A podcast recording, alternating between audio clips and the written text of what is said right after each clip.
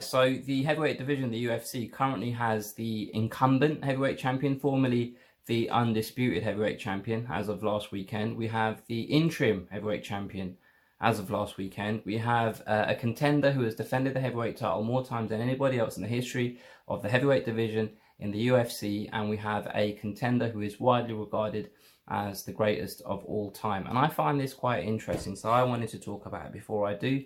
My name is Rahul Jaitan. This is the Battle Camp. Thank you very much for joining me. Please do subscribe to the channel if you haven't already.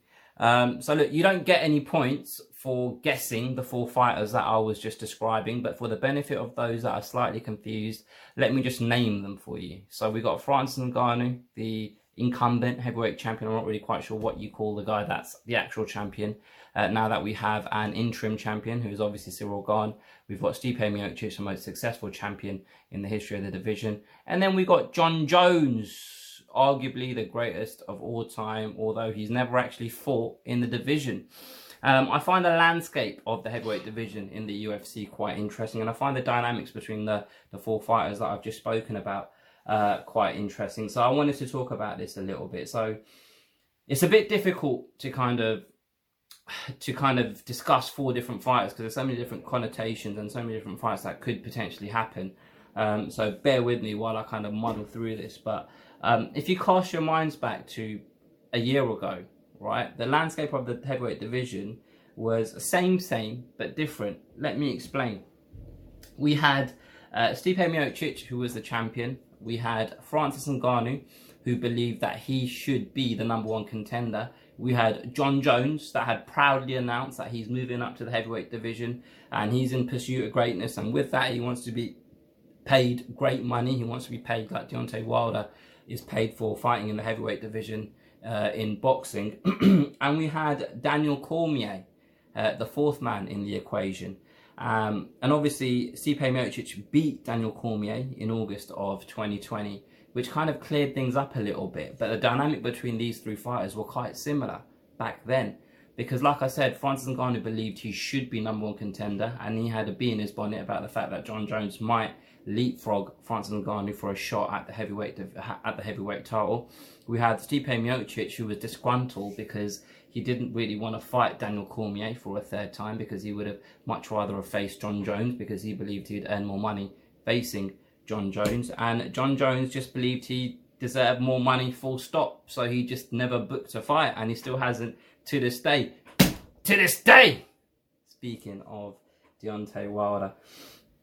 And now if we look at the heavyweight division, uh, the same three guys um, still seem to be disgruntled with the UFC. Their relationship with the UFC currently isn't where you'd want it to be uh, if you if you want to fight on a regular basis and earn the kind of money that you think you deserve. Um, and the fact that Ciryl Gane has kind of slipped in through the back door and won this interim title is testament to that. So I don't really want to discuss Ciryl Gane too much in this video because I feel like he's kind of lucked out. And this time last year, I don't feel like he thought he was anywhere near uh, in contention for a shot at the title. And in a matter of three or four fights, he's managed to achieve that, albeit an interim title. So let's start with the incumbent, formerly the undisputed champion, Francis Ngannou, because obviously um, I've made videos, I've made a couple of videos around the time when they announced the fact that Ciryl Gane and, and Derrick Lewis were fighting for this interim title. I've spoken about kind of public exchanges that um, Francis Ngannou has had uh, with regards to fighter pay and his agent or manager or whatever the guy was who was commenting on Instagram posts has had with Dana White. And Francis Ngannou finds himself in a position um, where it felt like he has for a while been angling for a Jon Jones fight. That's the fight that he wanted. Um, and it feels like also that's the fight that Stipe Miocic wanted when he was champion, right? And he's now in this position where it's basically Ciryl Gane. Like there's no other fight that can be made uh, to solidify a heavyweight champion apart from a Francis Ngannou against Ciryl Gane bout or is there? Because this interim heavyweight title that's just been let's face it, right? They they they put they put this title fight together for the benefit of for the benefit of um of the event, right? They wanted to sell seats, they wanted to sell tickets, they wanted people to be in attendance for that event over the weekend. It wasn't for the integrity of the division, and I don't really feel like it was to bolster pay per view sales. I don't feel like that was the main driver for putting this title fight together. And in the spirit of boxing, there are many occasions where interim champions are crowned and the incumbent or the the regular champion, or I don't know what the actual terminology is for someone that's in Francis Ngannou's position, um, they don't often have to fight this interim champion right away, and they could fight a, in boxing terminology, a mandatory. And I don't feel. I mean, if if if the UFC can throw this arbitrary interim championship together, if they're able to strike up a deal with Francis Ngannou and Jon Jones for a heavyweight title fight, then I, I personally don't really see what's stopping them. Do you know what I mean? Because what was the logic behind having this interim title fight in the first place? I feel like that's the fight that Jon Jones. What? Sorry, that's the fight that Francis Ngannou wants, and um, I feel like that's the fight that Jon Jones wants, and maybe for slightly different reasons. But I'll touch on that a little bit later on in the video. Um, Dana White was there, kind of trying to sell us all a dream about how oh, what a great story these guys used to train together, and um, Francis Ngannou left that camp, and he became the heavyweight champion after moving training, uh, after moving um, coaches, etc., moving to the states and Ciryl Gane was there watching Francis Ngannou leave, and he's been built up, and he is now uh, a viable challenger for Francis Ngannou. And don't get me wrong, yeah, in a vacuum, that is a very good story. But I tell you what, the best stories in combat sport are ones where there is genuine intrigue around two fighters that are pit against each other to compete and when there is actual animosity between two fighters that are equally matched, right? Now, I'm not saying that there's animosity between Francis Ngannou and Jon Jones, but there has been words that they've um, swapped over the last few months. Uh, there's been public call-outs on both sides over the last few months. And for me personally, we were in a position where we had a very, very, very, very, very dominant heavyweight um, because he he knocked out three or four fighters on his road back to challenging for the heavyweight title um, against Stipe Miocic in March of this year, and we've got the most dominant champion um, in the light heavyweight division history. I'm assuming because it's Jon Jones. So you've got um, a competitive uh, rivalry there, and you've got a bit of a personal rivalry between the two, and you've got um, enough of a resume bet- behind both of these fighters and enough of a profile behind both of these fighters for them to come out and compete in a fight that you can say, yeah, that's the bad guy, that's the baddest man on the planet. Now, I'm not saying Ciryl Gane isn't good enough to beat both of these guys. I'm not saying Ciryl Gane doesn't have a claim to stake in in in, in those conversations. But I just feel like um, he just hasn't like he's he's had what a handful of fights, ten fights in his career or something like that. He just hasn't got the experience and the resume and just the profile to say this is the guy. Do you know what I mean?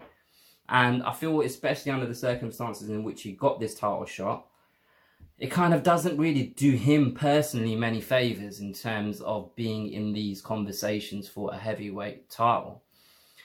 Moving on to Jon Jones, like I said, he's a bit been a bit of a black cloud over the division because he it feels a bit like he's the money fight. He's the guy that that, that both Francis and Stipe wanted to fight uh, this time last year.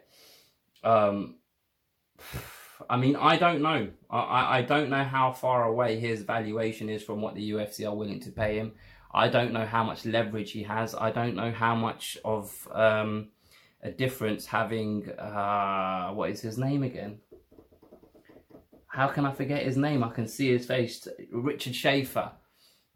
I don't know how much a difference having Richard Schaefer advise him is going to have in terms of getting Jon Jones back in the octagon. But it, but Dana White and the UFC have called his bluff. He said he's made that statement.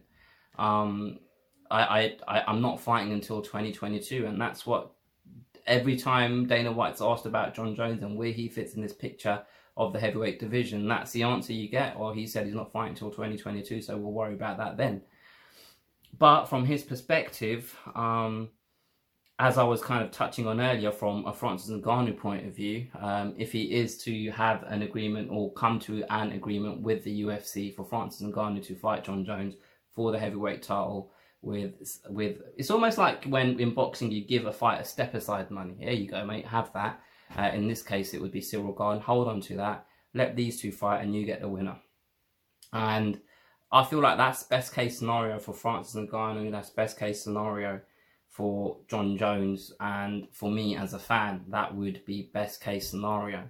And I'll explain to you why. I'm not convinced that Francis Ngannou beats Ciryl Gane at this stage. And I'm even less convinced that Jon Jones beats Ciryl Gane.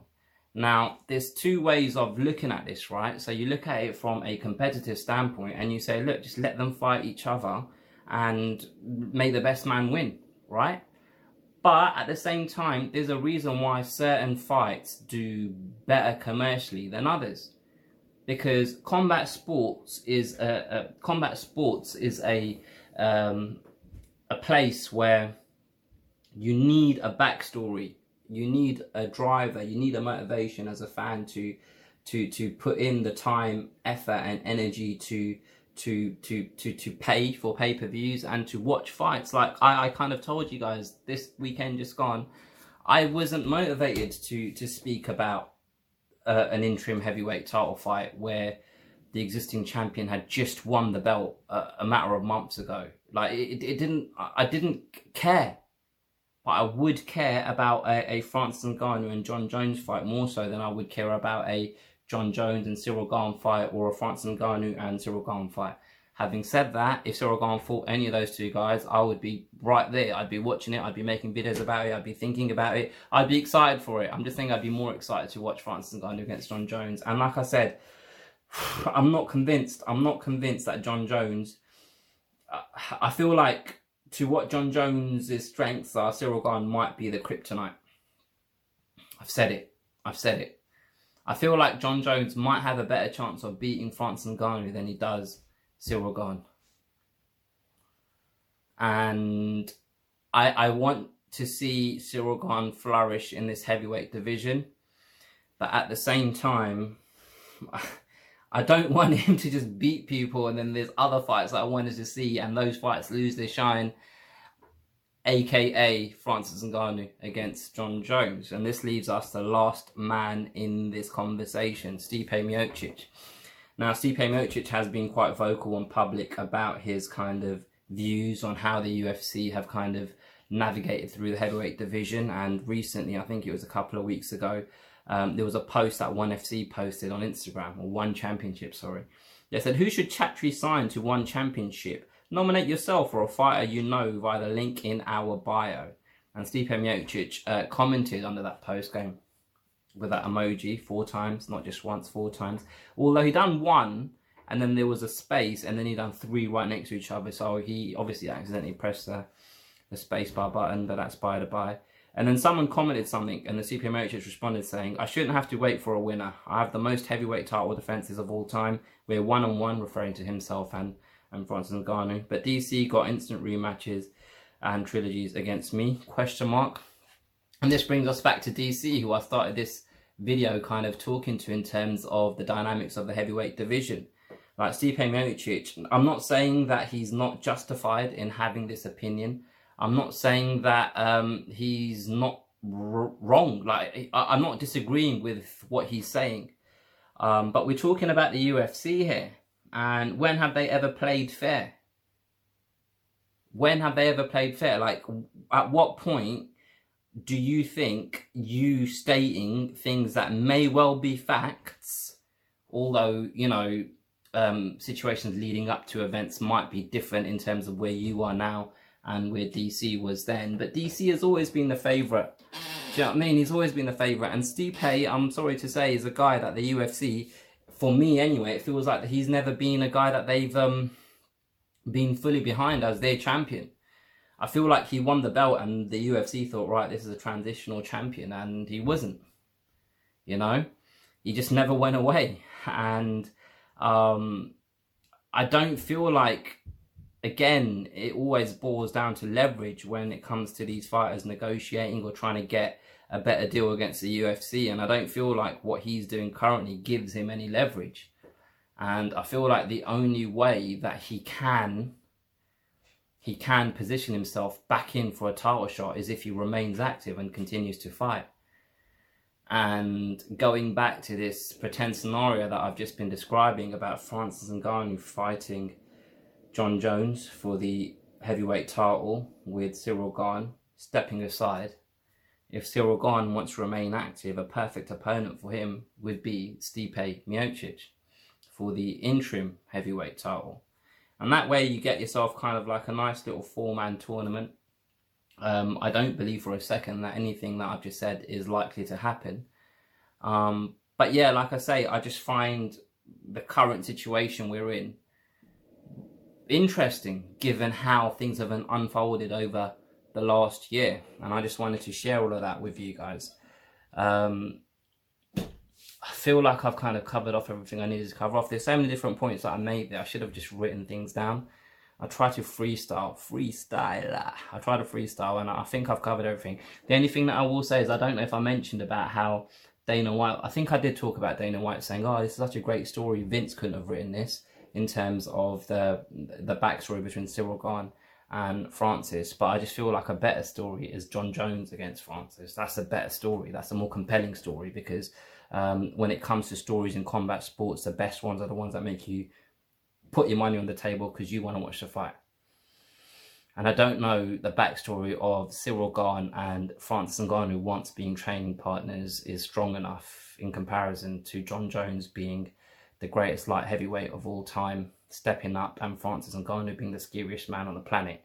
And they're going to fight, and we're going to see who is the baddest man in this world those are my thoughts and it's gone longer than I wanted it to. So please do put your comments below. Let me know what you think about the things that I said. Give me your own views about the heavyweight division and let, you, let me know how you think things should be booked out over the next year um, from kind of, you know, the remainder of this year and the first half of next year. Uh, yeah, just share your thoughts. If you haven't already subscribed to the channel, like this video, share it with a friend.